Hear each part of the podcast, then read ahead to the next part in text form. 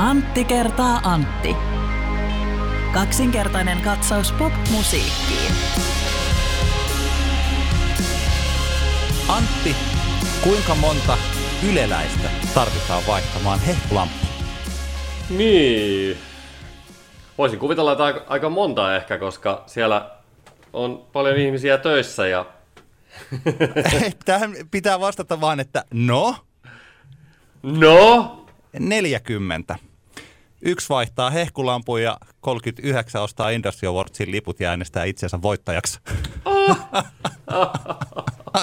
oi, oi, oi, oi, oi. Oho. Huhhuh. Olipa, olipa tota, hieno aloitus. Kauheana tekisi mieli heti jo aasinsilla hyp, aasinsillalla hypätä yhteen meidän aiheeseen, mutta ei mennä vielä, vielä siihen, vaan toivotetaan ihmiset tervetulleeksi kuuntelemaan Antti kertaa Antti podcastin jaksoa numero 151. Täällä huumorin veikot Antti et Antti teidän seurannanne. Mukavaa kun kuuntelette podcastia. Tässä taas jälleen perinteiset puheet siitä, että tämä jakso olisi ollut hyvä heti vaikka tuon Lost in Musicin ja sitten Musamedian jälkeen julkaista, mutta tässä on kaiken maailman elämää tiellä, mutta parempi myöhään Joo. kuin ei milloinkaan, koska toisaalta ne aiheet, mistä me tässä keskustellaan, niin ne ovat kuitenkin hyvin pitkälti tulevaisuuteen suuntaavia, vaikka niistä puhuttiin silloin Musamedia viikonloppuna. Kyllä, ja siis, ja siis yksi meidän yhteiskunnan ja niin kuin tavallaan keskustelukulttuurin ongelmia on se, että aina pitäisi niin kuin sanoa kaikki heti. Me täällä Antti kertaa Antti podcastissa olemme vahvasti sen puolella, että vähän märehditään niitä asioita ja prosessoidaan niitä ja sit vasta sanotaan. Joo. Koska monesti se muutamakin päivä saattaa antaa semmoisen perspektiivin, jota et siinä tunnekuohussa heti ymmärtänyt. Ei ilman muuta, ja siinä on sellainenkin hyvä puoli, että sitten pystyy keskustelemaan vähän erityyppisten ihmisten kanssa, joilla on eri mm. mielipiteitä, näkökulmia joihinkin asioihin. Kyllä. Ja sitten Kyllä, kyllä, kyllä. päästään ehkä paremmin jonkinlaiseen synteesiin. Mä muuten tällaisena yleisenä asiana, mitä enemmän tässä vuodet kuluu, niin sitä enemmän mua alkaa väsyttää kaikenlainen väittely. Ennen vanhaan sanottiin jossain tuolla brittiläisissä jossain siellä parlamentissa, että se sellainen debatti on tämmöisen keskustelun kaikista ylin muoto. Nykyään mä on jotenkin eri mieltä, että se väittely on mm. kaiken toiminnan keskeyttävää ja paljon enemmän tällaisia niin kuin, Mä oon tajunnut, että meillä on paljon enemmän sellaista ongelmanratkaisukeskustelua. Ehkä sen takia mä luulen, että me yritetään keksiä jonkinlaisia ratkaisuja ja päästä Kyllä. aina eteenpäin. Eikä sillä, että me pysähdyttäisiin johonkin ja oltaisiin vaan eri mieltä samasta asiasta vuosikymmeniä. Antti kertaa Antti, ratkaisukeskeinen pop, popmusiikkikatsaus. Eikö tota... nimenomaan, se voisi olla meidän uusi, uusi tota, kaksinkertainen katsaus ratkaisukeskeiseen popmusiikkiin. Kyllä, popmusiikkitulkintaan. Kyllä joo. Eh, katsotaan, jos tämän jakson loppupuolella ehdin purkamaan hieman tota, jostain syystä viime aikoina mielessäni olleita Street Spirit Junior Forumi traumoja, niin löyhästi nyt liittyvät tähän, tähän juuri ratkaisukeskeisyyteen sy- tai, tai sen puuttumiseen, mutta Mennäänkö Antti kuitenkin meidän ensimmäisen aiheeseen tänään, joka liittyy tietenkin tuohon, joka oli hetken aikaa kuuma peruna ja, ja ainakin musabisneksen ihmisten mielestä maailman tärkein asia, eli Musiikki- ja Media Industry Awards gaalan niin kuin instituution lähtökohtaiset ongelmat. Tästä on puhuttu niin kauan, kun on ollut Industry Awards. Mä en muista, että milloin mä eka kertaan on tajunnut, että tällainen on ollut. Ehkä silloin, kun mä joskus 17 ja puoli vuotta sitten tuli radioon, niin silloin mä tajusin, että hetkinen muuten täällä palkitaan näitä. Et silloin, kun ei ole siinä Joo. alalla mukana, niin silloin se helposti tämmöinen gaala jää huomaamatta. Ja äh, heti silloin, mä muistan silloinen äh, johtajani sanoi, että nyt siellä taas vuoden Ilkka Mattila-palkinnon saa Ilkka Mattila, mm. eli siihen aikaan ykkösmusiikkitoimittaja Hesarissa. Ja siis ansaitusti, mutta hän sai sen Kyllä. joka vuosi, ja siitä syystä se tuntui aina jotenkin hieman hassulta, että koska miten se on mahdollista, että joka vuosi tämä sama tyyppi saa sen. Niinpä, ja niinpä. mehän ollaan puhuttu Industry Awardsista ja nyt kun me olemme olleet itse myös siinä kaksi kertaa ehdolla, niin mehän ollaan oltu niin kuin yhä, se en ole muuttanut mieltäni siitä, että mä olen, pidän sitä suurena kunniana meidän pienelle ei ihan nolla budjetin, mutta melkein nolla budjetin podcastille. Kahden euron budjetin Niin, podcastille. Joo, niin, siis tota- tota, poika, poika ei tullut tällä kertaa kotiin, Ei tullut. mutta kolmas kerta toden sanoo Antti. Meidän täytyy uskoa siihen. Me täytyy, joo, joo, täytyy tsemppaa. Se, siis miten se sanotaan se, että tota, jaksan, jatkan, vaikka väkisin, jos kaikki, Kyllä. jos olisi helppoa, kaikki tekisi niin, niin kuin Kyllä, kyllä. toi Elastinen sanoo tässä tsemppipiisissä. Kyllä. Mutta siis, että, että tämä Industry Awardsin ongelmat ja se jotenkin sellainen, että tietyt voittavat ja tietyt eivät voita, niin se on ollut keskustelun aiheena niin kauan kuin mä tiedän. On Kyllä, kyllä. Ja, tästä. ja nyt se tuli ajankohtaiseksi, koska päivää vai kahta ennen tätä galaa, niin Sony Music Finland juhlallisesti ilmoitti boikotoivansa gaalaa. Ja perässä seurasi joitain alan yrityksiä, muun muassa Team Agency, nimenen ohjelmatoimisto ja varmaan joku muukin, mutta tässä oli tämmöinen juhlallinen julkilausuma, että Sony, Sony nyt niin kuin ei, ei tähän peliin enää lähde. Ja Sony kirjoitti sosiaalisessa mediassa näin. Emme voi yrityksenä allekirjoittaa tapaa, jolla gaalan ehdokasasettelu on toteutettu ja miten voittajat valitaan. Keskeisimpiin arvoihimme kuuluvat avoimuus ja oikeudenmukaisuus ja koemme, etteivät nämä toteudu nykymallisessa gaalassa. Toivomme, että myös Industry Awards gaalaan saadaan jatkossa puolueeton ammattilaisraati ja valinnoissa painavat eniten konkreettiset onnistumiset ja vuoden aikana saavutettu menestys. Ja Se oli, juhla, se oli juhlallisesti sanottu. mutta se oli, mun täytyy sanoa, että siinä on myös sillaisa, siis se on asetettu hyvin, eli että siinä esitetään se ongelma ja esitetään ratkaisu. Ja ratkaisukeskeisenä popmusiikkipodcastina. Mullakin on nyt paljon ratkaisuja, paljon erilaisia. Koska mä tajusin sellaisen jutun, mitä mä oikeastaan en ole hirveästi tässä ajatellut, että mä olen ollut jollakin tavalla ehkä viimeisen 10-12 vuoden aikana tekemisissä kuudessa erilaisessa tämmöisessä gaalassa, erilaisissa Joo. rooleissa. Ja nämä kyseiset gaalat tai palkintoraadit ovat Iskelmägaala, joka on siis Iskelmäradion oma gaala, teostopalkinto, mä olen ollut teostoraadissa, esiraadissa, radiogaala, olen ollut siellä ehdolla, ollaan voitettu, olen ollut siellä myös tekemässä hakemuksia radiogaalaa. Me oltiin India Awardsissa tuomaristossa, me kaksi molemmat siis, ja jaettiin siellä yksi palkintokin silloin 2019 muistaakseni.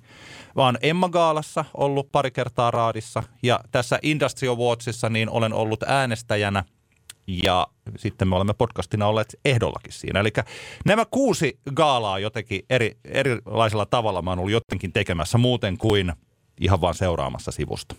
Kyllä, sä oot, sä oot varsinainen gaala, gaala-veteraani. Gaala hai, niin kuin Kyllä. tuolla Ylöjärven asuntilassa mua kutsutaan. Se on se, Antti on se gaala hai. niin, niin ne aina sanoo.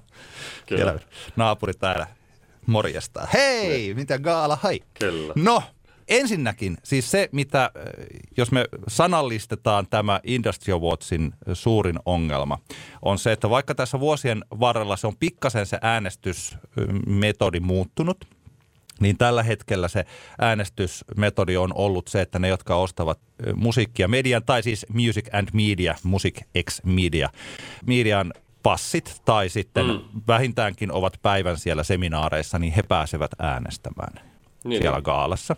Ja tästä johtuen meillä esimerkiksi, kun me kaksi olemme nyt olleet Antti kertaa Anttina ehdolla, me emme ole hankkineet noita passeja. Siinä vuonna joskus mun työnantajani, eli Bauer Media, on sinne hankkinut noita Music X Media seminaaripasseja, mutta nyt näinä vuosina, kun me ollaan oltu ehdolla, niin silloin ainakaan mulla ei ole semmoista ollut.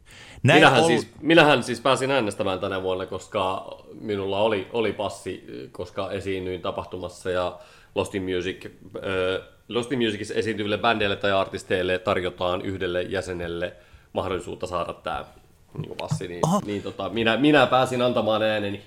Herra jästä, äänestikö sä meitä? Totta helvetissä mä äänestin. no niin, siellä lepää. Ainakin Kyllä. yksi ääni tuli.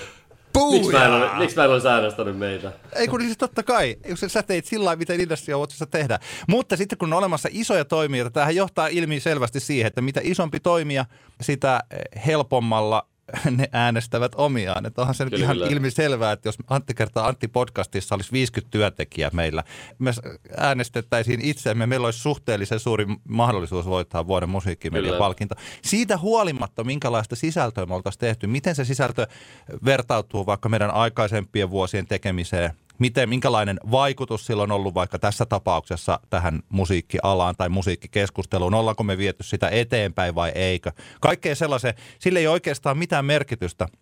Ja ne useasti tässä äänestäjät eivät välttämättä edes tiedä, mistä ne, mitä ne äänestävät. Kyllä mä mm. esimerkiksi, siis siellä on paljon sellaisia kategorioita, joihin mä osaan antaa erittäin hyvin oman näkemykseni. Mutta siellä on po- myös paljon sellaisia kategorioita, joihin mä en osaa, ja silti mä voin äänestää, että se joko siitä tulee puolueellinen tai sitten satunnainen. Et silloin Niinpä. jos me äänestetään, tai sitten fiilispohjainen, että no me tiedetään että toi henkilö, su- suurin piirtein mä tunnen ton henkilön jostakin, niin sitten mä Joo. äänestän sitä. Ja jonakin vuosina on- Industry Watchissa ei ole, mä sanon vielä tämän, ei ole voinut äänestää itseään, mutta Joo. nykyään voi. Luojan kiitos pystyy äänestämään, niin minäkin saatoin antaa meille yhden äänen. niin, tämähän on tavallaan niin kuin, mennään siihen tuohon varsinaiseen ongelmaan, mutta, mutta kyllähän tässä korostuu koko hommassa. Aina on korostunut ja tulee korostumaan se, että Suomen tämä musiikki kenttä on, me ollaan pieni maa, tavallaan piirit on niin kuin hyvin pienet ja se välttämättä sitten johtaa siihen, että kaverit äänestää toisiaan ja, ja tota, se on tavallaan niin kuin, ihan ok, niin kuin, tämä systeemi on tällainen. Ja koska kyseessä on niin sanotusti people's business, eli ihmiset kommunikoivat toisten ihmisten kanssa, tekevät kauppaa toistensa kanssa ja jotkut ovat paremmissa väleissä toisensa kuin toiset, niin kyllähän siinä niin kuin, kyllä se on aika selkeää, että ehdokasasettelussakin, koska niitä ehdokkaitahan voi ehdottaa, ehdottaa sinne sitten ja, ja tavallaan sieltä tulee ne, siitä sitten valitaan ne, mitkä, mitkä sitten lopulta nostetaan ehdolle, niin kyllähän siellä mun mielestä niin kuin aika selkeää on, että siellä tietyllä tapaa ihmiset, jotka on silleen mukavia, niin. niitä on enemmän ehdolla siellä. Ihan oikeasti, mä oon, mä oon tulkinut tätä asiaa näin, että, että, tota, että se tavallaan hyvässä ja huonossa se, että jos sä oot niinku oikeasti tosi kiva tyyppi, niin, niin sulla on paremmat chanssit päästä ehdolle ja ehkä jopa myös voittaa pysty.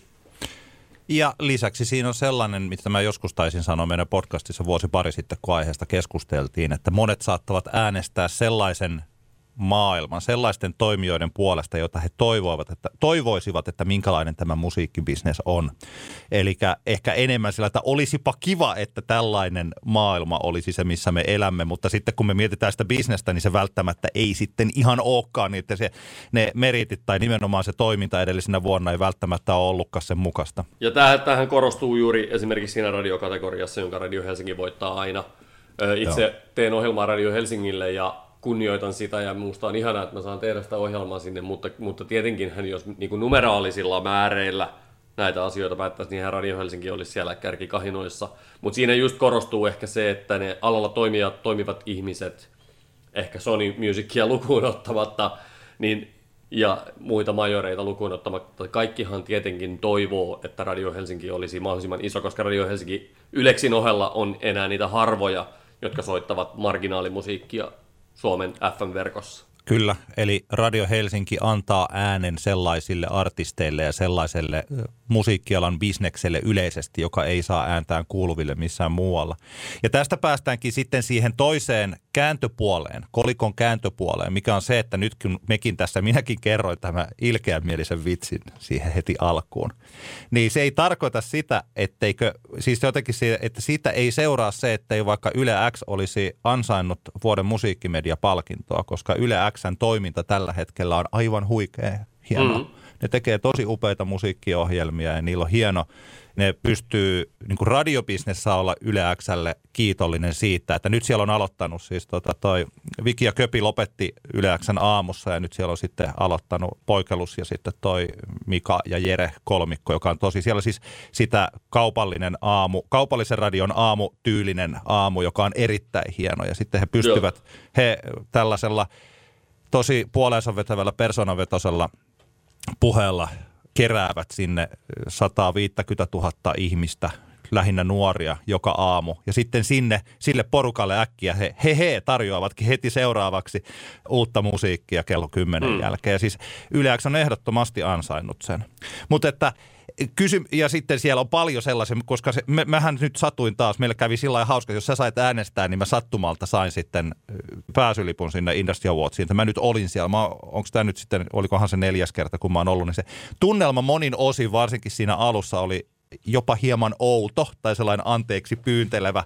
Ja huomasi, että vaikka kun Yle X voitti tämän palkinnon, niin se palkintopuhe oli sellainen, että jos ei olisi tiennyt tätä viitekehystä, sitä keskustelua, niin se olisi ollut aika käsittämätön puhe, että siellä jotenkin Joo. vakuutetaan, että kuinka hyviä me ollaan. Totta kai, siis he ovat tosi hyviä.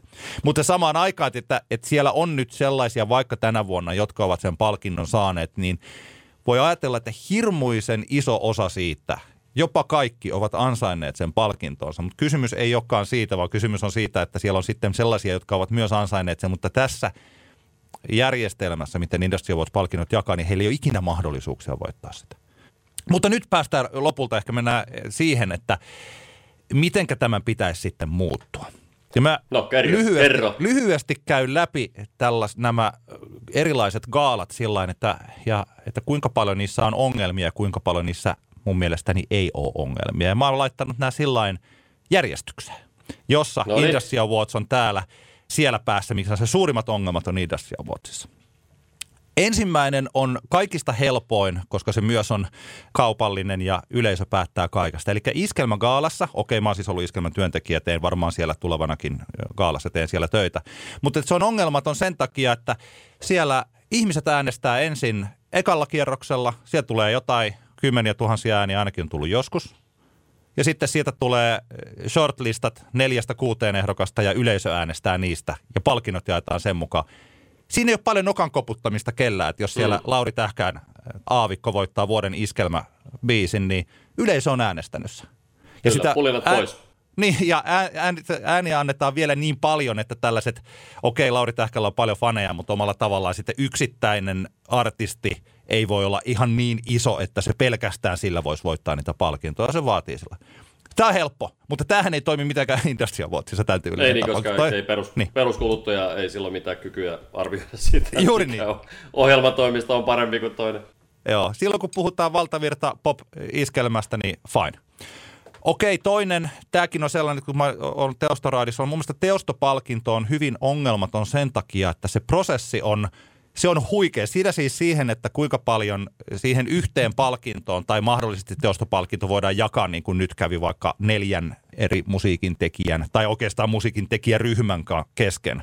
Se on iso rahapalkinto. Siinä vuoden ajan, paljonkohan meitä nyt siinä oli, mutta siis sanotaan seitsemän, kahdeksan ihmistä. Vuoden ajan kuun, me kuuntelimme eri teoksia, joko omista, ns. omista osaamisalueistaan. O, siellä oli siis jats-osaajia, klassisen musiikin osaajia. Mä olin ehkä enemmän sitten se indie kautta niin kuin valtavirta osaaja, niin kuin sillai. Eri rooleja ja siellä keskustellaan levyistä ja sitten monissa palavereissa laitetaan se sortti tämän jälkeen ne annetaan seuraavalle ammattilaisraadille, jossa yleensä on mukana vaikka edellisen vuoden teostopalkinnon voittaja. Ja he käyvät sitten tästä meidän rakentamasta sortista sen läpi ja jakavat sen mm. palkinnon. Sen yhden palkinnon, tai tosiaan tässä niin kuin siihen, siihen käytetään aikaa vuosi, ja siinä on okei, okay, oliko minä nyt rautainen ammattilainen, mutta siis rauta, oman alansa rautaisia ammattilaisia. Siihenkään mun mielestä siis teostopalkinnot on ollut aika vähän nokan koputtamista siihen. Tämä Niinpä. metodi on semmoinen. Okei, Kyllä. kävisikö tämä Industry Awards, kävisi, jos meillä olisi resursseja, mutta ajatus, että tuossa vuoden ajan olisi joku suurin piirtein 12-13 ihmistä per kategoria, niin se on ehkä vähän paljon. Niinpä, niinpä. Mutta, ei, ei toimi. Niin, mutta näin toimii teostopalkinto ja siellä on hyvin selkeät myös kriteerit siihen, että – mikä, mitä siltä teokselta vaaditaan, että sen pitää jotenkin viedä sitä genreä eteenpäin ja siis sillä Eli iskemä kaalassa se on ilmi selvää, että se on se, mistä ihmiset tykkää eniten. Teostopalkinnossa on muita kriteerejä, ne on hyvin selkeästi raatilaisilla tiedossa. Radiogaala taas on ihan toisenlainen. Ja radiogaala on sellainen, mikä mun mielestäni Industry Awardsin metodi voisi, he voisivat oikeastaan ottaa sen radiogaalasta.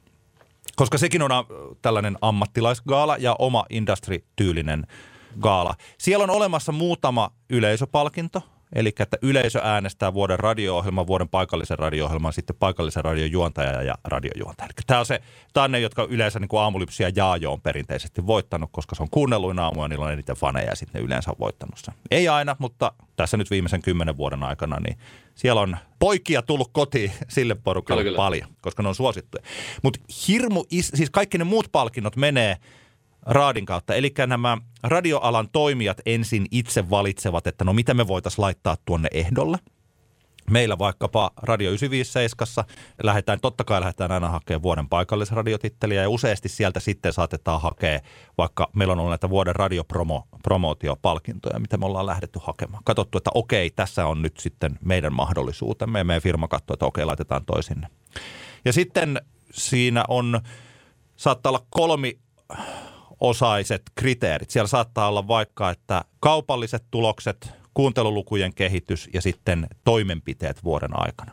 Ja tähän pitää sitten kirjoittaa tietyn merkkimäärän sisään omat teot, mitä on tehnyt, ja sitten vielä lisäksi siihen semmoinen 80 sivuinen PDF. Mä yleensä on, mä oon tehnyt meille näitä hakemuksia. Niin, eli yritykset itse tavallaan ehdottavat omia juttujaan ja perustelevat ne.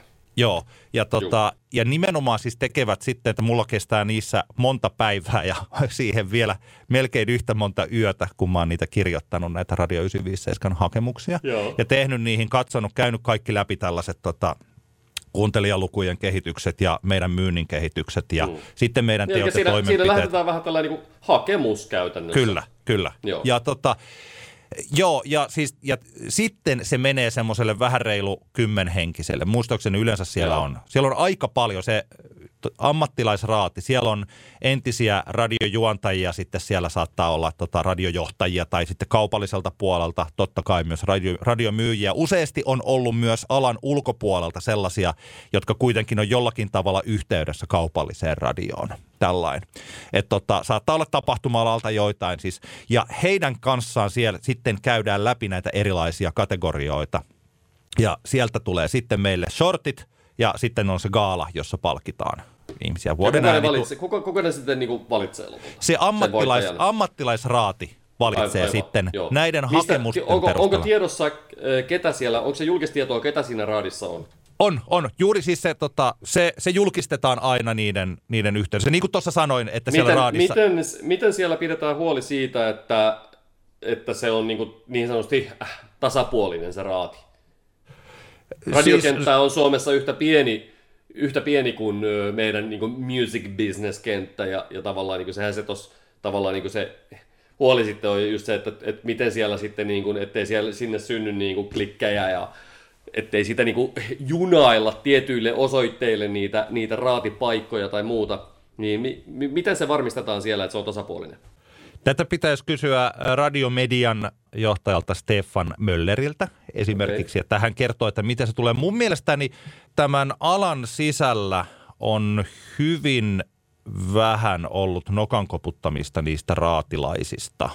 Okei. Mielestä Ja onko säkin, on- onko säkin ollut tyytyväinen niin kuin noin radio, kaupallisessa radiossa työskentelevänä? Onko, se, onko ne ollut sun mielestä niin kuin hyviä valintoja?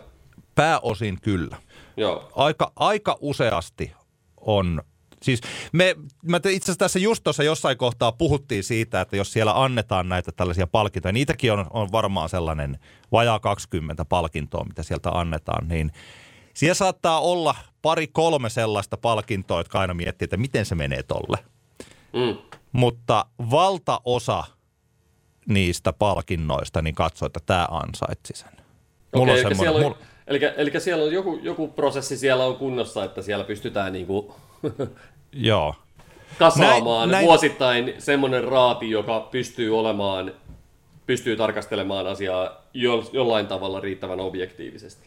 Mulla on, siis tämä on mun kokemukseni ja helposti jos sitten puhuu radioalan ihmisten kanssa, niin siellä ihan ymmärrettävistä syistä niin aina sitten saatetaan muistaa joitain tällaisia tiettyjä kertoja, kun joku voitti. Eli esimerkiksi taannoin, tästä on jo vuosia, niin eräs taho palkittiin vuoden radiotuotantopalkinnolla vaikka se oikeastaan se koko radiotuotanto, audiosetti ja se käsikirjoitus oli ostettu ulkomailta. Eli se Suomessa ei ollut niitä äänikamppeita tuotettu yhtään, vaan sieltä oli tullut kaikki yhteen. Totta kai se oli tosi hyvä, kun se on jonkun tällainen, se on voittanut palkintoja suurin piirtein Amerikan radiossa ja se oli sieltä ostettu ja käännetty tällä ja sitten se voitti sen palkinnon. Mutta niin, tämä... käytet, siellä oli käytetty hyvää alihankkijaa. joo, mutta se ei ehkä ole se niin kuin tarkoitus, joo, joo, joo, tarkoitus joo, joo, tällä joo, lailla. Okei, no niin, mutta pointti on se, että Mut... se on, osumatarkkuus on mielestäsi riittävän hyvä. Mun mielestä se on aika hyvä. Ja totta kai, kaikkiin kaaloihin, tämä olisi, tämän olisi voinut sanoa sinne alas, tämä, siis kaikkiin kaaloihin on rakennettu se jupina siitä, no, että miten, tietysti, miten tietysti, kaikki, ei voi, kaikki ei voi voittaa, niin, niin, niin tota, sehän on ihan selvää, Joo. että aina, aina on joku, jota jää kismittämään, että miksi, Miksi Joo. tuo ei saanut, koska se olisi ansainnut sen. Joo. Se on Mun selvä. täytyy, tällainen, tota, tämä ei ole jääviysjuttu, mutta tämä on sellainen, että nyt tässä viimeisen viiden vuoden aikana niin meillä 957 me ollaan, mun on myös helppo olla tätä mieltä, koska me ollaan saatu aika hyvin menestystä sieltä, että me ollaan voitettu niitä vuoden radiopromotiopalkintoja, meidät on palkittu vuoden paikallisradiona ja meidän myyntitiimiä on palkittu ja me ollaan saatu sillä, että jos on olemassa joku nälkä tai jano tällaisille palkinnoille bisneksen sisällä, niin mun janoni on tyydytetty, niin mä voin myös olla hyvin tyytyväinen siihen prosessiin. Siis sen takia, että teisi tällainen itsereflektio tässä toki. Joo, joo, joo, joo. Että siellä saattaa olla, radiobisneksessä voi olla ihmisiä, jotka ajattelee, että me ollaan tehty tosi hyvää työtä ja miksei okay. me miksei me voiteta. Että radio, tämähän on hyvä se Radio Helsinki-vertaus, että Radio Helsinki on vähemmän voittanut siellä. Kyllä Radio Helsinkikin on palkittu radiogaalassa aikanaan taisi olla sillä, se, olikohan se Save Radio Helsinki Kampis palkittiin mun mielestä silloin aikanaan, mutta että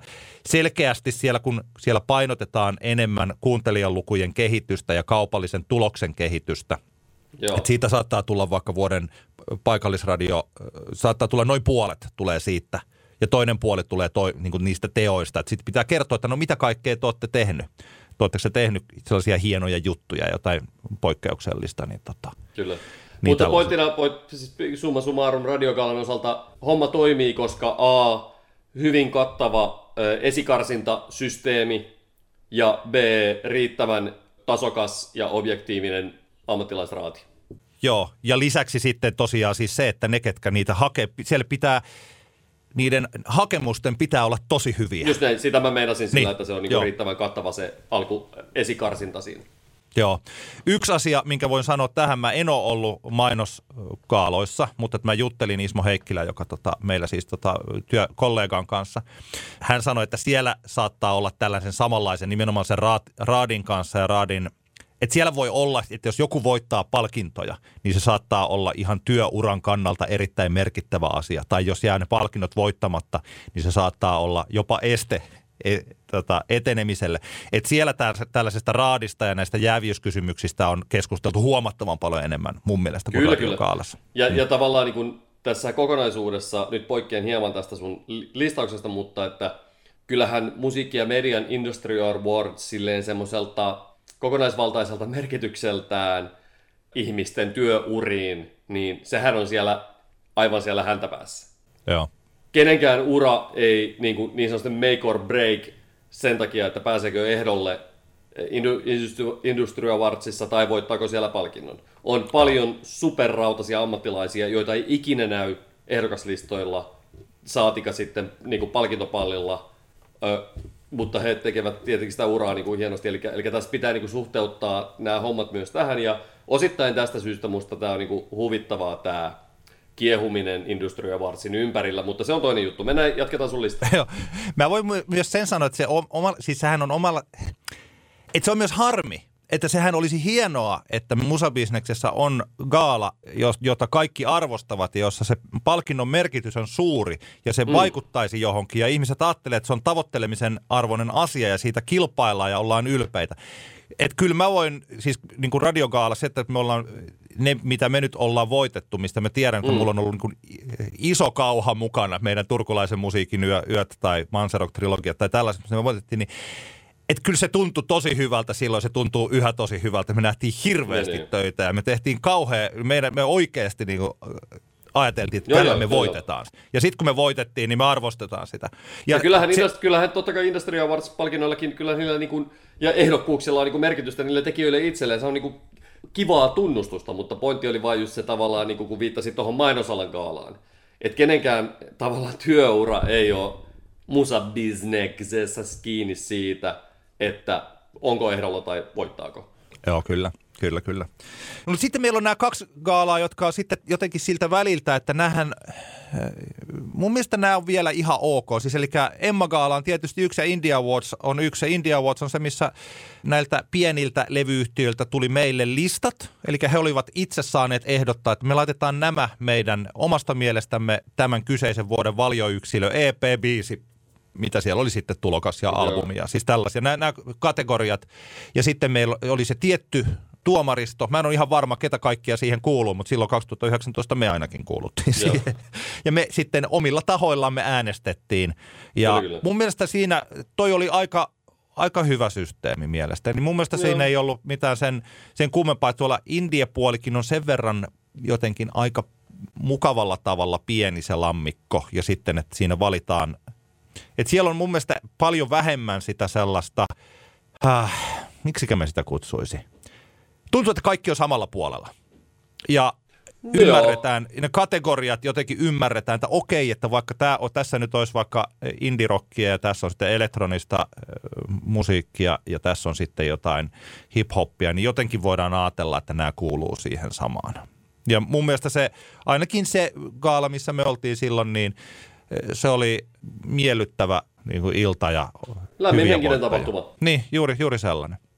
Emma Gaalaan liittyy sitten taas paljon enemmän sen takia, että kun, se on, kun Nelonen on kasvattanut sen niin isoksi, niin sen takia siihen liittyy hirmuinen määrä intohimoja puoleen ja toiseen. Ja siihen varsinkin, että Emma Gaala on siitä poikkeuksellinen, että kun se medianäkyvyys televisiossa on niin suuri, että se televisio muokkaa sitä gaalaa ja sitä gaalan vastaanottoa, että onhan se totta kai iso juttu, että kuka pääsee esiintymään miljoonalle tai jopa piikit saattaa olla Emma Gaala televisioinnissa, ainakin oli jossain niin kuin puolessa toista miltsissä, eikö ollutkin? Palttiaralla. Yli miljoonasta kuitenkin puhutaan, ja että jos siellä joku pääsee esiintymään tai edes saa sen hetken puolen minuutin ajan siellä, että nostaa sitä pokaalia kattoo. Niin se on iso juttu ja siitä on sitten paljon enemmän sellaisia keskusteluja, että India Watchissa tällaista asiaa ei ole, että jos sieltäkin vain puolet pääsisi miljoonalle ihmiselle ja puolet ei, niin totta kai heti alkaisi tulla kitkaa siinä, että ketkä kyllä, pääsee kyllä. ja millä perusteella. Ja sitten sama, niin kuin nelosen näkökulmasta, sehän on ilmi selvää, että siellä annetaan suurempi näkyvyys Pyhimyksen ja Beemin kaltaisille artisteille kuin vaikka sitten jats tai lasten musiikki tai klasari emmoille tai siis tällainen näin. Mm. tota, Mutta Emma Gaalahan on omassa, siitä me ollaan puhuttu paljon ja siis se, että millä tavalla se menee. Sielläkin on kyllä, kyllä. osa Jos kiinnostaa, niin kannattaa käydä katsomassa Joo. vaikkapa Spotifysta meidän jaksolistauksesta kaivella sieltä Emma, Emma jaksot esiin, niin sieltä löytyy höpinä. Oh. Ja Emmassa on ehkä on, omalla tavallaan juuri se kysymys, se Emman, jos oletetaan, että siinä ylipäänsä on jotain problematiikkaa, niin se problematiikka on siinä, että kuinka paljon, minkälainen vastuu on valtavirrassa toimivalle isolle musabisnekselle, on se sitten niin kuin nelonen, joka sitä, sitä pitkälti pyörittää, tai sitten AKT, tai siis IFP, tai siis ketkä siinä onkaan päättävissä asemissa, että mikä heidän vastuunsa on yrittää nostaa pienempiä artisteja, vähemmän suosittuja genrejä ja taiteellista osaamista. Onko sitä lainkaan vai onko sitä jonkun verran? Se oikeastaan tämä on se Emma Gaalan vastakkainasettelu.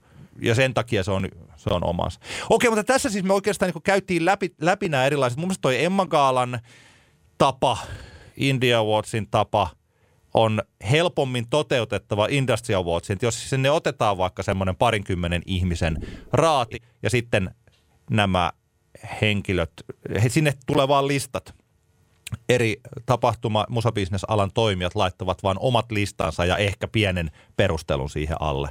Ja sitten, tää, sitten siellä käydään läpi, keskustellaan aiheesta ja siellä päätetään niistä. Se olisi seuraava askel tässä. Ja toi radiogaala-tapa on erittäin, siis se on aika raskas, mm. mutta se on myös paras. Että mitä enemmän siellä on niin teostopalkintotapa, että mitä enemmän siihen pistetään työtunteja, mitä enemmän siellä on monipuolista osaamista eri alueilta tätä bisnestä ja mitä enemmän työtunteja siihen isketään, niin sitä parempi se lopputulos on. Ja tämä on se lopputulema, että Industry Awards ja Music X Median pitää miettiä tosi tarkkaan nyt se, että kuinka paljon tähän halutaan panostaa. Ja se, mitä enemmän sinne panostetaan, niin mä luulen, että vuosien varrella sitä enemmän sieltä rupeaa tulemaan sitten myös takaisin sen palkinnon arvostuksen. Että se panostus, niin kuin, että miksi Music X Media niin kuin panostaisi tähän? No sen mm. takia, että se palkinto muuttuisi – tärkeämmäksi. Jos se palkinto muuttuu tärkeämmäksi, omalla tavallaan myös nostaa ehkä sitä koko musiikkia media. Näin mä voisin ajatella sen kyllä, koko, kyllä. koko tapahtuman arvostusta ja tärkeyttä, että ihmiset haluaa antaa siihen gaalaan, haluaa antaa sille tapahtumalle ja se, että kuinka paljon tällainen investoidaan ihan rahaa tai investoidaan ainakin työtunteja, eli aivoja pistetään siihen moni, monipuolisesti ja pistetään myös tosiaan ne ehdokkaat työskentelemään niiden omien palkintojensa eteen tekemään erittäin tarkat selvitykset nimenomaan siitä vuodesta, että miten tämä meidän toimintamme on kehittynyt. Miten kyllä, t- kyllä. mitä tässä on tapahtunut, miten ihan kylminä lukuina, koska se on se bisnes siellä mukana, mutta myös siinä, että mikä on, onko tässä jotain merkitystä, ollaanko me luotu uusia toimintamalleja, ollaanko me tehty jotakin, joka nostaa koko alaa, tekee tästä maailmasta paremman paikan, tämmöisiä asioita. Kyllä, kyllä. Mä itse jotenkin mietin tota Industry Awardsia sillä tavalla, että varmaan niin Sony, Sonynkin intresseissä olisi lisätä enemmän sitä tavallaan numeraalisia määreitä sinne, siinä, niin kuin, siinä, kun miten ratkaistaan sitten voittaja ja muuta. Itse tietenkin tämmöisenä idealisti Indien nyhvääjänä, niin, niin tavallaan jotenkin koen, että se, sen ei pitäisi niin olla, olla itse, itseisarvo se, että aina, aina katsotaan pelkästään numerojen kohdalla – Emma Gallassaa se on, se on ihan selvää, että se menee pitkälti numeroiden perusteella ja se on ihan all right. Ei, ei mulla ole niin kuin pitkään ollut mitään niin kuin no, nokan koputtamista siitä, mutta että se, että monesti varsinkin sitten ehkä tuolla tavallaan tuolla rakenteissa ja, ja niin kuin kulissien takana on, on kyse niin kuin paljon muustakin kuin siitä, että paljonko lippuja käytännössä myytiin tai paljonko jotain on striimattu tai muuta, muuta niin sitten se on, mä pidän siitä ajatuksesta, että, että niitä arviointikriteerejä on muitakin kuin kuin numerot. Mä muuten hei voi yksi asia, mikä tuosta Emma Gaalasta jäi vielä sanomatta, että sen mielenkiintoinen tapa on se, että mikä tekee siitä myös hieman oudon, että kun siinä on yhdistettynä se hyperkaupallisuus, mutta sitten kuitenkin se sellainen ammattilaisraati. Niin, niin. niin tästä kyllä, syystä, kyllä. en mä tiedä onko Mikko Koivusipilä enää samaa mieltä, mutta että jossain vaiheessa tuolla tuota Access All Areas podcastissa hän vähän tuskaili sitä, että miten se ammattilaisraati pystyy – palkitsemaan joitain tällaisia, jotka eivät myy lainkaan sellaisten ohi, jotka ovat myyneet niin. paljon. Ja, Kyllä. hänellä, ja nimenomaan hänen, niin kuin Mikon omasta näkökulmasta, hänellä on ihan pointti siinä, koska se on kaupallinen gaala, että se, tai sano, että siellä Raadissa oli keskustelua jonakin vuonna siitä, se oli, onko se 2017, vai milloin se oli nyt, kun toi Cheek lopetti, niin että onko siellä Cheek vai Tuuttimörkö ottaa viimeisen paikan sieltä jostain listalta, niin mä ymmärrän mm. sellaisen kaupallisen näkökulman, sen turhautumisen siihen. Kun Emma, kyllä, Gaalan, kyllä. Se, Emma Gaalan tämä logiikka toimii sillä että sillä kaupallisella menestyksellä ostetaan pääsylippu ehdolle – ja kyllä, sitten kyllä. siellä, kun ollaan päästy siihen ehdolle, niin sitten se sellainen ammattilaisraati valitsee. Ja tästä syystä tietynlaiset artistit voittaa Emma Gaalassa vähän helpommin kuin toisella. Tästä syystä Pyhimys on tällainen tosi Emma Gaala kosher artisti, joka voittaa siellä hirveän helposti, koska se on suosittu, mutta hän on sanallisesti niin taitava, että siellä pystyy helposti ajattelemaan, että okei, no tämä on niin kuitenkin myös taiteellisesti niin paljon parempaa kuin iso osa tästä meidän rakkaus pop-musiikista. Ja tästä Kyllä. syystä Cheek voitti hirveän määrän aina näitä yleisöpalkintoja, mutta ei sitten taas sieltä, että Cheek aina sai sillä kaupallisella menestyksellä ostettua pääsylipun ehdolle, niin sanotusti. Kyllä, kyllä. Mutta se ammattilaisraati aina leikkasi sen pois, että koska et saa tarpeeksi hyvää. Että omalla tavallaan niin Cheek olisi ehdottomasti ansainnut enemmän sen ammattilaisraadin emmoja, koska hänen vaikutuksensa, vaikka me mietimme hänen, mit, mitä mieltä kukin on Cheekistä, hänen vaikutuksensa suomalaiseen musiikkibisnekseen tai tähän hip-hoppia siihen, nimenomaan siihen kaupalliseen puoleen, siihen on, ollut, on tosi merkittävä. Ja kyllä, se, että häntä ei hirveästi siellä palkittu, niin se Emma Gaalan järjestelmä, niin absurdilta kuin se tuntuu sanoa, niin se hylki Cheekkiä. Ja samaan kyllä, aikaan kyllä. se nostaa vaikka pyhimyksen kaltaista artistia. Ja Eli toisaalta e- esimerkiksi joku, joku Beemin, Beemin niin kuin Emma, Emma tota, saalis, joka oli massiivinen 2021, kun se oli, niin sehän varmasti jos liittyy myös tähän, että BM ehkä nähtiin siellä Radin puolesta semmoisena artistina, jolla, jolla on kuitenkin sitten myös niitä muita ansioita kuin pelkästään Joo, ei kyllä, kyllä. Kaupallinen ei, siis, joo, joo. Eli tässä on se, että ongelmatonta gaalaa ei ole. Kyllä. Mutta että, että Ö, ne on, että... Erään, erään nimeltä mainitsemattoman ö, musiikki- ja mediaorganisaation ihmisen kanssa, kun tosta, tästä asiasta keskustelin, niin siellä tuli silleen niin kuin puoli, puoli vitsillä, mutta selkeästi sellaisella äänensävyllä, että sitä on jopa ihan harkittu, niin tota, se, että pitäisiköhän ne niin kuin arpoa ne Industry Awards voittajat. Joo. Se on tota... Ja, ja siis tavallaan se olisi niin kuin ihan perusteltua. Joo. Koska, koska mitä, sä, mitä, sä, mitä sä lähdet niinku oikeasti määrittelemään joku vuoden ohjelmatoimisto? Tai okei, okay, se radiojuttu, okei, okay, siellä on, siellä on niinku oikeasti numeroita, mutta, tai sitten vuoden, vuoden tapahtumatuotanto tai vuoden, mitä siellä on niitä kaikki näitä kaupallinen yhteistyö. Miten sä, niin- et, ethän sä niitä siis oikeasti, ethän sä saa niihin mitään tieteellistä fakta lopputulemaa semmoisiin kategorioihin. Joo. Niin tämä on se, niin se pointti, että ihan yhtä hyvinhän se voisi sitten arpoa. sanotaan, että Industry Awardsin uskottavuudelle se ei ehkä, olisi niin hyvä. Kyllä, kyllä, mutta tämä onkin lähinnä ajatusleikki siitä, että, Joo. että, että tota, tavallaan, että onko millään mitään väliä ja toisaalta, että onko olemassa oikea tapa ratkaista tätä, tätä hommaa. Että, mutta, mutta siis joo, kyllähän se tietenkin itsekin olen, olen keskustelua seuranneena tässä vuosia. Tämä on joka vuotinen keskustelu. Nyt sitten ehkä ensimmäisen kerran tavallaan joku tämmöinen mm, iso, iso varten otettava tavallaan merkittävä taho päätti tavallaan marssia ulos tota noin, niin, eh, gaalasta. Hän oli, olivat ilmoittaneet organisaatiolle tämän jo niin kuin muutaman päivän aikaisemmin, eli se ei ollut mitenkään tullut yllärinä niin kuin musiikki- ja mediaorganisaatiolla se, että, että Sony nyt ei meinaa sitten osallistua. Mutta mm. että tota, tää oli nyt, kat- katsotaan nyt, se on jännä nähdä, että johtaako tämä sitten muutoksiin. Mutta oliko meillä jotain ratkaisua? Oliko meillä joku, me ollaan No ratkaisukeskeinen podcast, Antti. Mikä meidän ratkaisu oli? No mun ratkaisuni on se, että me otetaan ammattilaisraati, me otetaan ehdokas haku- ja hakemusjärjestelmä käyttöön, sen ka- kaltainen kuin mitä radiogaalalla on. Ja Kyllä. kategoriakohtaisesti määritellään kriteerit, milloin, missä kohtaa otetaan huomioon ihan tätä numerista dataa, minkälaisessa suhteessa sitten vaikka sellaiseen innovatiivisuuteen tai muuten tällaisiin ideoihin. Tämä olisi se mun ehdotukseni. Mennään sillä. Mennään sillä. Me oltiin paitsi keskustelemassa musiikista ja mediasta ja gaaloista, niin olimme Lost in Musicissa. Sulla Antti oli oma suosikki yhtyeen keikka. Mä olin sitten torstaina ja perjantaina humussa. Ja noista useista artisteista voisi puhua enemmänkin, mutta nostetaan nyt muutamia artisteja kuitenkin. Ensinnäkin mun täytyy saada kysyä ihan tällainen esiintyjänä, että miltäs tuntui rokata ja rollata Secret Societyssa, loppuun myydyssä Secret Societyssa silloin bändin eka keikka. Lippuja saattoi mennä jopa kolmenumeroinen luku.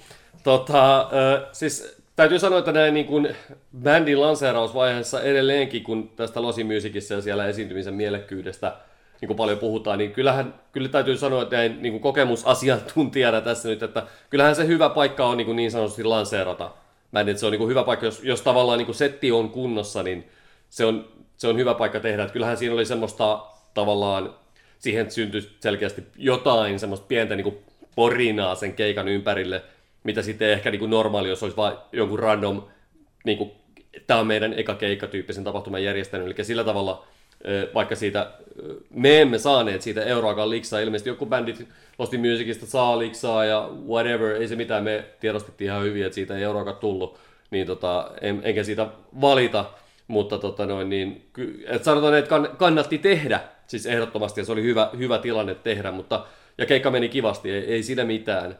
Ö, albumi tulee 24.11. by the way. no niin, mutta mennään asiaan. Tota noin, niin, mä voin vaikka aloittaa, siis mä, mun, mun osallistuminen meni keikkojen puolesta harmillisen niin kuin vähäiseksi.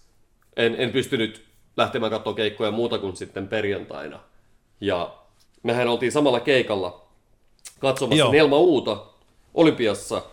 Ja, ja tota, se oli kyllä, se oli siis, se oli ensimmäinen kerta, kun mä näin Nelma Uun livenä. Ja, ja tota, se oli mielenkiintoinen kokemus, kokemus ja mulla oli tavallaan aika lailla käsitystä siitä, minkälainen se live tulisi olemaan. Sen perusteella, että tietenkin on tullut nähtyä tässä vuoden aikana niin kuin Instagramin perusteella aika paljon niin kuin klippejä Nelman keikoilta ja, ja tota, tiesin tavallaan mitä odottaa.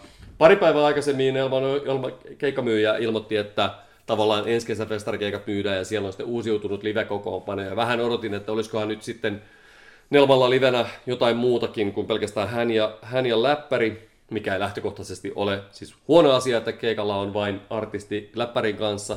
Monet tekee asian niin ja se voi tehdä tosi hienosti tai sitten ei.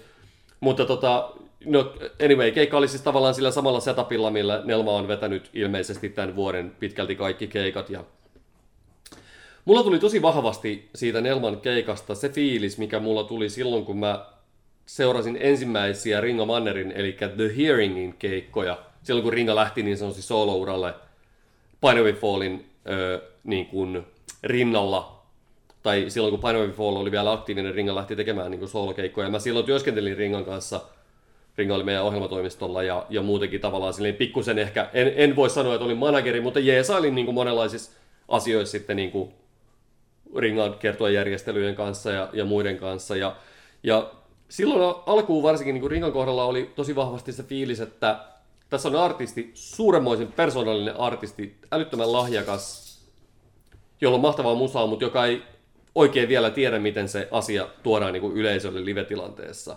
Ja se oli se niin kuin pääasiallinen fiilis niin kuin nyt Nelman keikalla. Et se on niin kuin selvää, mekin ollaan siitä puhuttu paljon ja tavallaan odotettiin, että 2022 olisi niin kuin Nelman vuosi. No, se ei ehkä ollut. Ehkä 2023 on toivottavasti mutta just se, että, että tota, tuli, sä sen sanoit, että eikö sä sen sanonut vai sanoiko joku siinä se, muun seuraissa, että tuntuu, että katsoisi niin kuin harjoituksia.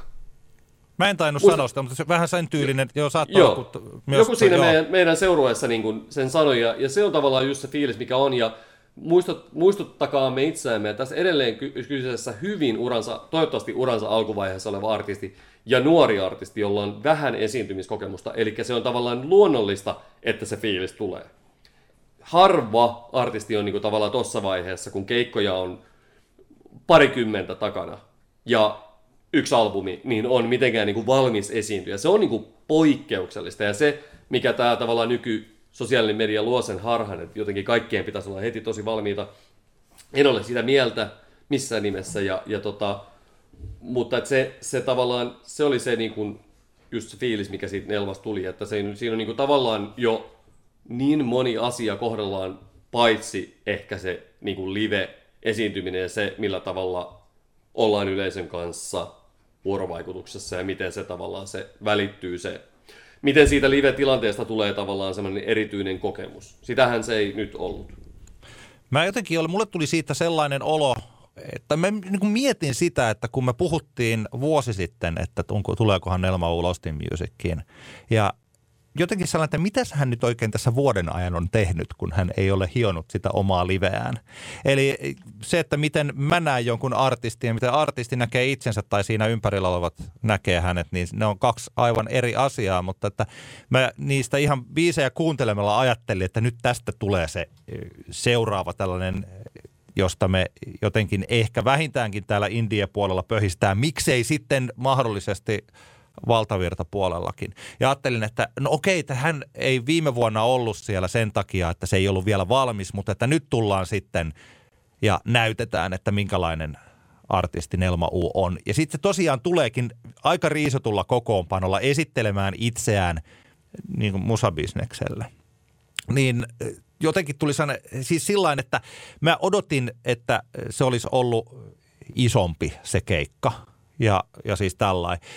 Sitten samaan aikaan se hänen luonnollisuutensa olla siinä lavalla ja erittäin mielenkiintoisia laulumelodioita niissä biiseissä ja siis tällainen näin, niin tota, yleisö olisi mun mielestä voinut olla vähän, niin kuin oli valmis ottamaan vähän enemmän vastaankin sitä, mutta tota, niin sanotusti meidän pitää vielä odottaa sitä, että mitä hänellä on tarjottavana. Tämä ei missään tapauksessa ollut hänelle semmoinen peak pointti, josta niin mietitään, että all right, että nyt täytyy niin vaan sit, että odotetaan sitä uudistu, uudistunutta showta, että voi sanoa hänestä enemmän.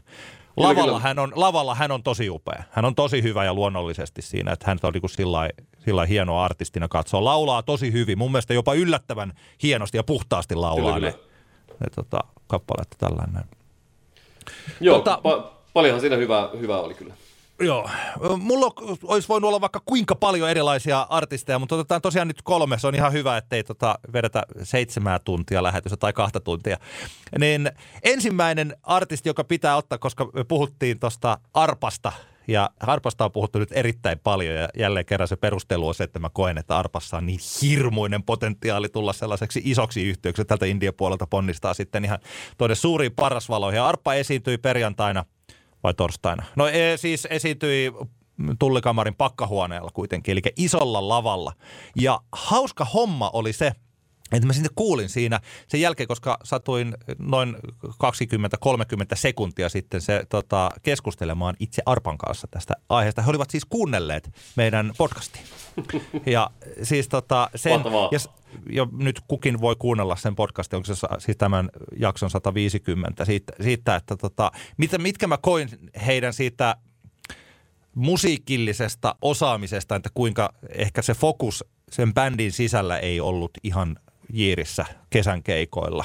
Että se meni tosi paljon sellaisen, soittivat toistensa päälle mun mielestä ja tällainen näin. Ja ensinnäkin Arpa sanoi, että osan siitä kritiikistä he ihan niin kuin sillain allekirjoittivat, että keikat on erilaisia mm. ja, ja että he, he niin kuin pystyvät tekemään melkein mitä tahansa. Mutta siis se lopputuloshan oli siis tämä nyt mun mielestäni, että se, se oli siis aivan ihana se keikka. Se, no niin. se, bändi, se tuntui siltä, että ne bändi, se, se on niin taito, se on niin hyvä yhtyä, että he pystyvät – suorilta katsomaan siis sillain, että, että se ei tarkoita sitä, että he, heitä pystyy opettamaan jollain yhdellä podcast-puheenvuorolla, vaan siis sillä että he voi katsoa, että no kokeillaan tätä. He pystyvät Kyllä. tekemään sen. Nyt äkkiä siis tota, kitarassa vähän kaikua enemmän. Se alko, nimenomaan se fokus alkoi olla paremmin hallussa. Arpan hienoista sanoista sai paremmin selvää. Sitten kuitenkin siellä oli ne rumpusoolot ja bassosoolot ja hienot niin kitar, että he eivät olleet lopettaneet nyt sitä upeata soittopuolta siitä. Ja vaan tuntui siltä, että se yhtye voi vain suorilta näyttää, että no niin hei, kyllä me voidaan myös keskittyä näihin biiseihin ja katsoa, että miten tämä lähtee tällä. Ja musta tuli semmoinen, mulla oli semmoinen olo, että nyt tässä oikeastaan Harppa voi vähän oman fiiliksen mukaan tehdä ihan mitä ne haluaa. Että jos ne haluaa painaa sinne ihan sellaisen juuri tämän musiikillisen vapautumisen syvään pääty tai katsoa, että nyt tämä lähtee muuten lentoon sillä, että nyt me unohdetaan kaikki, no nyt me vaan niin kuin paukutetaan. Ja sitten pystyy siitä palaamaan vaikka seuraavassa biisissä takaisin siihen, että nyt muuten jälleen, nyt fokuslaulussa, nyt taas niin kuin katsotaan tällainen, että, että nyt se yleisö taas pääsee näihin kappaleisiin ja sanoihin ja yksittäisiin, yksittäisten soittajien tekemiseen mukaan. Se oli tosi mahtava keikka ja Arppa on upea bändi ja he tekevät mitä he haluavat. Se oli upeata katsoa sitä, että tota, ei tullut sellainen olo, että viimeinen tuomio ja tämä on ikuinen marginaali yhtyä, vaan tota, ja näyttääkin vielä hyvältä. Voi, että se lavasetappi oli hieno. Heillä oli tällaisia olohuoneen lampun näköisiä eh, valoelementtejä siellä, siis varjostimet ja siis tällaiset, mutta ne ei ollut olohuoneen lampuja, vaan niissä oli oikeasti ihan oikeat ammattivalot, koska ne, niillä muutettiin väriä ja se tilat näyttää tosi hienolta, kun Arpallahan Joo, tämä autoharrastus. Ar- Arpa-bändihän näyttää sitten muutakin se, niin kuin heidän niin kuin lava, presence on tosi, tosi vahva, koska ne on pienessä Joo. tilassa ja aina hyvän näköistä, kun bändi on tavallaan, niin kuin, vaikka on iso lava, niin, olisi, niin kuin, he ovat lähellä toisiaan ja sitten se, se vielä se tavallaan rumpu. Itse toki pidän siitä, että rumpali on eturivissä ja, ja sitten tietenkin se, että heillä on tämä haalari, lappuhaalari meininki. Siinä on hauska semmoinen lastenbändi meets boy, boyband niin kuin juttu, joka, joka mun mielestä toimii aika hyvin siinä Eikö se, se, tota, eikö se juttu ole se, että ne on niin automekaanikko-haalareita? Siis Arpallahan on tämä Mersu-harrastus. Niin, niin, niin, niin, joo, joo, se, ja, kyllä, kyllä. Ja tota, yksi tällainen, kuitenkin siis tämä ei ollut sitä, että he olisivat nyt jotenkin leikannut, leikanneet tällaisen yllätyksellisyyden pois itseltään. Se oli mun tosi hauska, kun ton haukibiisi hän yleensä he soittavat sillä mandoliinilla ja siis tällainen näin. Niin siinä Arppa toivoi sitten, hei laula, vetäkääs nyt vielä toi, se on joku tällainen klassikko iskeä, mikä rapparin polkka soittakaapas nyt pojat vielä rapparin polkka ja sitten se kitaralla ja mandoliinilla ne veti, olikohan passo siinä mukana, mutta että siinä huomasi sen, että kuinka loista, loistava yhtyessä on. Se oli ihana keikka. Tota, Erika Sirolaa odotettiin, mä odotin tosi paljon. Erika on, jos hän tulisi ihan uutena artistina ja me oltaisiin katsottu sitä siellä – eikä oltaisi tiedetty hänen taustoistaan ja tällainen mitään, niin varmaan oltaisiin katsottu, että jumalauta, tämä on hyvä. Mutta nyt kun me tiedetään hänestä, Erika Sirola on aivan loistava laulaja. Se on selkeästi ajateltu se hänen esiintymisensä. Mutta samaan aikaan, että ei hän sellainen uusi Billie Eilish ole, että siihen on vielä tosi paljon matkaa. Ja jos mä vertaan esimerkiksi nyt Pehmo Ainon liveihin ja Erika Sirolaa vertaa siihen, niin mä oon paljon enemmän sydän läpättää Pehmo Ainon musiikille ja hänen persoonallisuudelleen. Erika Sirolalla hyvin samankaltainen staili, eli sellainen, siis kuin Pehmo Ainolla ainakin on ollut, eli tällainen valkoinen, koko valkoinen asu. Kivan näköinen se lava, miten oli hän esiintyi siis Tullikamarin klubilla, eli siinä oli Eikö sellainen se, Hän on ollut niin tällaisessa ristiistunnassa tota, Joo, ristiistunnassa sellaisen vähän, joo, tai se oli tällainen joku askelma, siis sellainen vähän yli metrin korkuudella oleva, jos oli sitten musta kangas päällä. Ja sitten hän oli ristiistunnassa siinä. Mikki vielä hieman jotenkin sillä hassusti alasta, hän siitä kumartui siihen mikin päälle. Sitten hänellä oli DJ kautta koneiden käyttäjä soitti myös bassoa, ihan tällaista tota, perinteistä bassoa siinä tällaisella kokoonpanolla. Siellä oli hienoja biisejä, nyt en muista niiden nimiä. Hauska versio Kylie Minogue Can't Catch You Out of My Headistä kuultiin ja siis – soundi oli, siis soundi oli tosi pehmeä, ehkä vola olisi voinut olla vähän isompi tai sitten se ääni, hänen, kun hän on niin hyvä laulaja, vähän erottelevampi, eli ääntä olisin ehkä nostanut hieman pintaan siinä. Mutta että erittäin hieno, loistava keikka ja hyvä artisti. Ei sellainen, että mä tästä heti suorilta sanoisin, että tämä on meidän maailman menestyjä tällaisella konseptilla, mutta katsotaan, siellä ilmeisesti pyörii tällä hetkellä tota Amerikan levyyhtiön ja managementin päässä niin isot pyörät. Eli että kyllä hänen Aha. ilmeisesti siellä päässä uskotaan. No niin. Pekka, Ruus, Pekka Ruuskan kanssa aiheesta keskustelin. Okei. Toivotaan, että tapahtuu. Toivotaan, että, että tapahtuu isoja asioita tai ainakin keskikokoisia. Tällä hätkähdyttävimmällä tavalla, hätkähdyttävin, loistavin eh, ehkä omalla tavallaan siis keikoista oli sitten kuitenkin telakalla Elia Lombardini. Elia Lombardini on siis viulisti, viulu ja luuppeja. Ja se on sellainen, jota on vaikea jotenkin ehkä sanoin kuvailla, että kuinka se voi olla, että se oli sellainen tilanne, kun hän siis soittaa viulua ja luuppaa, niin siihen saa ehkä päänsä sisälle, että minkälaista musiikkia tämä voi olla. Paitsi, että ei saa kyllä ollenkaan, koska mm. hän pystyy sillä, hän käyttää myös näitä tällaisia varmaan jotain oktaavereja tai sellaisia, että hän pystyy sillä samalla viulullaan soittamaan sitten matalat, matalat äänet sinne kanssa ja tekemään sitten, että varsinkin keikan loppupuolella oli sellaisia biisejä, että se kuulosti ihan, siis en liiottele, siis tämmöiseltä niin kuin sinfoniaorkesterilta. Että hän pystyi käyttämään, hän pystyi hakemaan sillä viululla niin kuin beatit siihen. Ja sitten hän pystyi soittamaan bassot – ja sen koko oikeastaan tällaisen harmonisen skaalan, mitä voi kuulla jossain tuolla, kun mennään Tampere-taloon tai minne ikinä katsomaan sellaista isoa klassisen musiikin orkesteria. Ja mä sitten kuulin vielä, tota, että tämä, häneltä ilmestyi tämä esikoisalbumi, mikä on nimeltään, mikä se on, In Death and the Hunger for a Thousand Lives. Sieltä ei oikeastaan edes kuultu, soiko siellä vain yksi biisi. Ja nämä kaikki eh, biisit oikeastaan, mitä sitten tuolla telakalla kuultiin, niin hän oli, oliko hän vähän reilun viikona ja viikko kaksi viikkoa oli ollut mökillä ja siellä oli sitten soitellut näitä biisejä ja päätti, että tämä on se mun show, jonka mä tuon nyt telakalle sitten. Ja tota, mulla oli viimeiset kymmenen minuuttia kylmät väreet, kun se oli, se oli niin uskomatonta. Se oli ihan niin kuin uskoma. Ja siis tämä on vielä, että voi kuvitella, että jos on viulu, viulisti ja looperi, niin tässä ei tavoitella ihan niitä sellaisia yleisöäänestysemmoja tällaisella musiikilla. Mutta jos on mahdollisuus nähdä Elia Lombardini joskus keikalla, niin kannattaa mennä. Se, oli, se on jotakin ihan muuta, mitä, on, mitä mä olen kuullut livenä. Kyllä. Se oli mä, mahtava mä, keikka. En, en ollut itse paikalla ja harvita tosi paljon, mutta olen muistakin suista kuullut samaa suitsutusta, eli, eli tota, oli ilmeisen hyvä veto. Ja tota, Joo.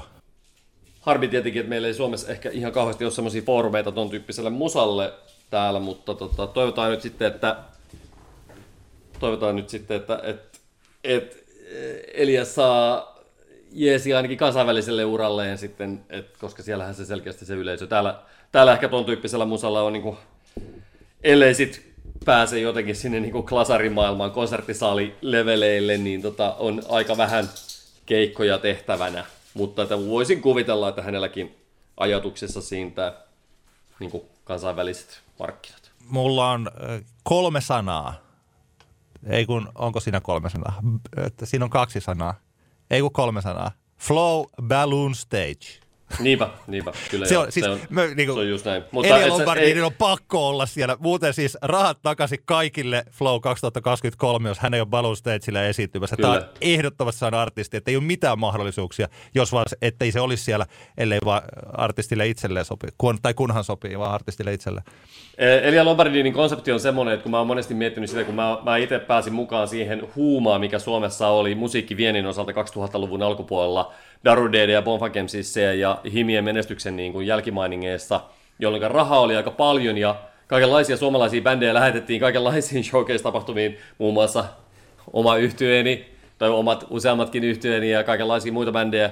Jos tuommoinen Elia Lombardinin kaltainen artisti olisi silloin ollut olemassa, kun meillä tehtiin vakavissaan aktiivista musiikkivientiä, niin voi herra jestas. Siis mä oon ylpeä kaikista jutuista, mitä mä oon itse tehnyt, mutta kyllähän toi niinku Eliaksen niinku matsku on niinku jossain määrin niinku seuraavalla levelillä kyllä, vaikka nyt ei keikkaa nähnyt, mutta kun levyä kuunnelleena ja se tavallaan se konsepti ja mitä mä ymmärsin, mitä siellä keikalla tapahtui, niin tota, sanotaan näin, että, että tota, toivotaan, että Music Finland jonakin päivänä saa vielä jostain jotain euroja, että voidaan sitä semmoista musiikkivientiä kunnolla, kunnolla tehdä, niin kuin tehtiin 15 vuotta sitten, koska tällaiset Elia Lombardinin kaltaiset artistit oikeasti niin ansaitsis sen, sen tota, ne resurssit, mitä joskus on ollut. Joo, kyllä. Ja muuten Kilpeläisen Villelle terveisiä, koska hän minut houkutteli sinne telakalle ja sanoi, että tota, tuun nyt ihmeessä kattoon. Ja sitten mä jouduin kävelemään vähän, vähän ylimääräistä, mä että mennään sinne. Ja se oli kyllä No niin. tota, se oli elämyksellistä, että pääsin sinne kattoon.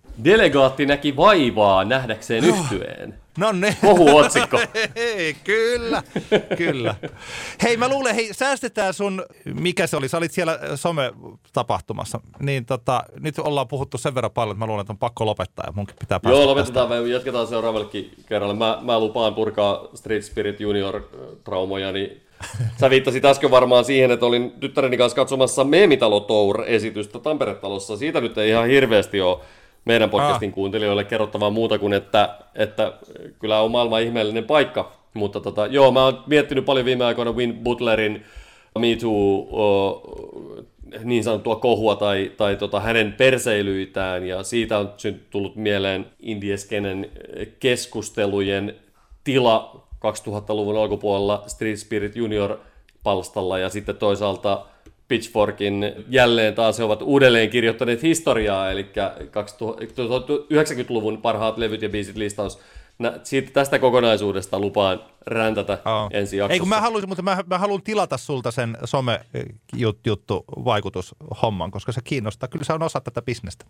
Se on Niin, kato osa- tämä Meemitalo Tour-homma. Niin, niin, niin. No voin mä Me- sitten jotain me- sitten kertoa. Meidän pitää puhua myös, koska, koska meemit ovat musabisneksen tulevaisuus. Halusimme sitä tai emme. Mutta hei, nyt pitää, äh, pistetään homma pakettiin ja palataan ensi kerralla. Kyllä. asiaan. Tämä oli siis Antti kerta Antti kaksinkertainen katsaus popmusiikin podcast. Granlund Hiatsu Hiatala kaksikko täällä. Tota, Kyllä. Ja Kiitos kaikille kertaa. kuuntelemisesta ja, ja hyviä vointeja. Palataan asiaan pian. moikka! Moro!